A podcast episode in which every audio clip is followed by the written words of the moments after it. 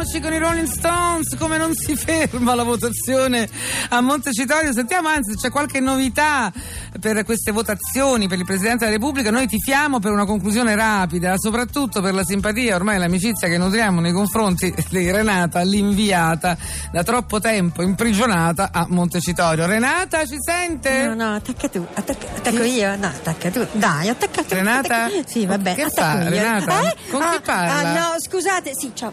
Scusate, un momento di debolezza, parlavo con mio marito, non lo vedo dall'approvazione della finanziaria.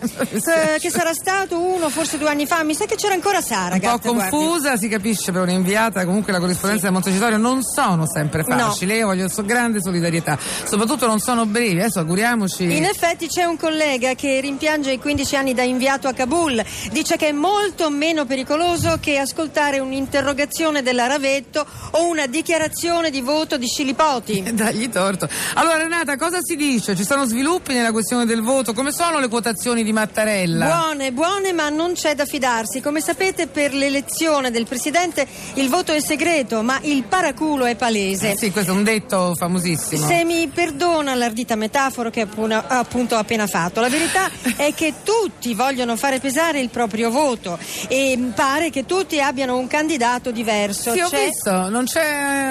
qu- quanti sono? T- tanti candidati. Un nome e un voto. Com'è?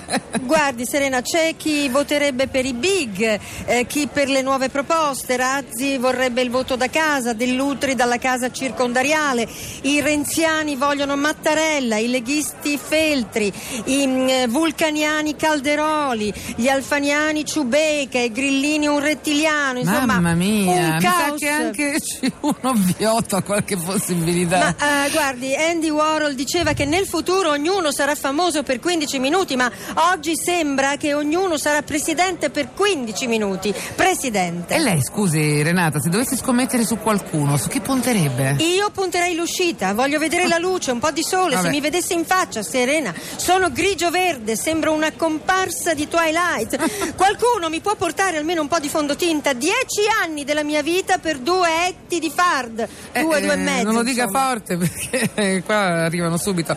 Allora, vediamo quello che si può fare. Intanto io direi che mandiamo qualcuno del GR regionale, così fa finta di passare il microfono, le allunga un correttore. Oh, grazie, te ne sarei aspirina. qualcosa. infinitamente grata. Possiamo darci del tu, Serena, Certamente. grazie. Da Renata l'inviata, prigioniera di Montecitorio, è tutto. A voi la linea.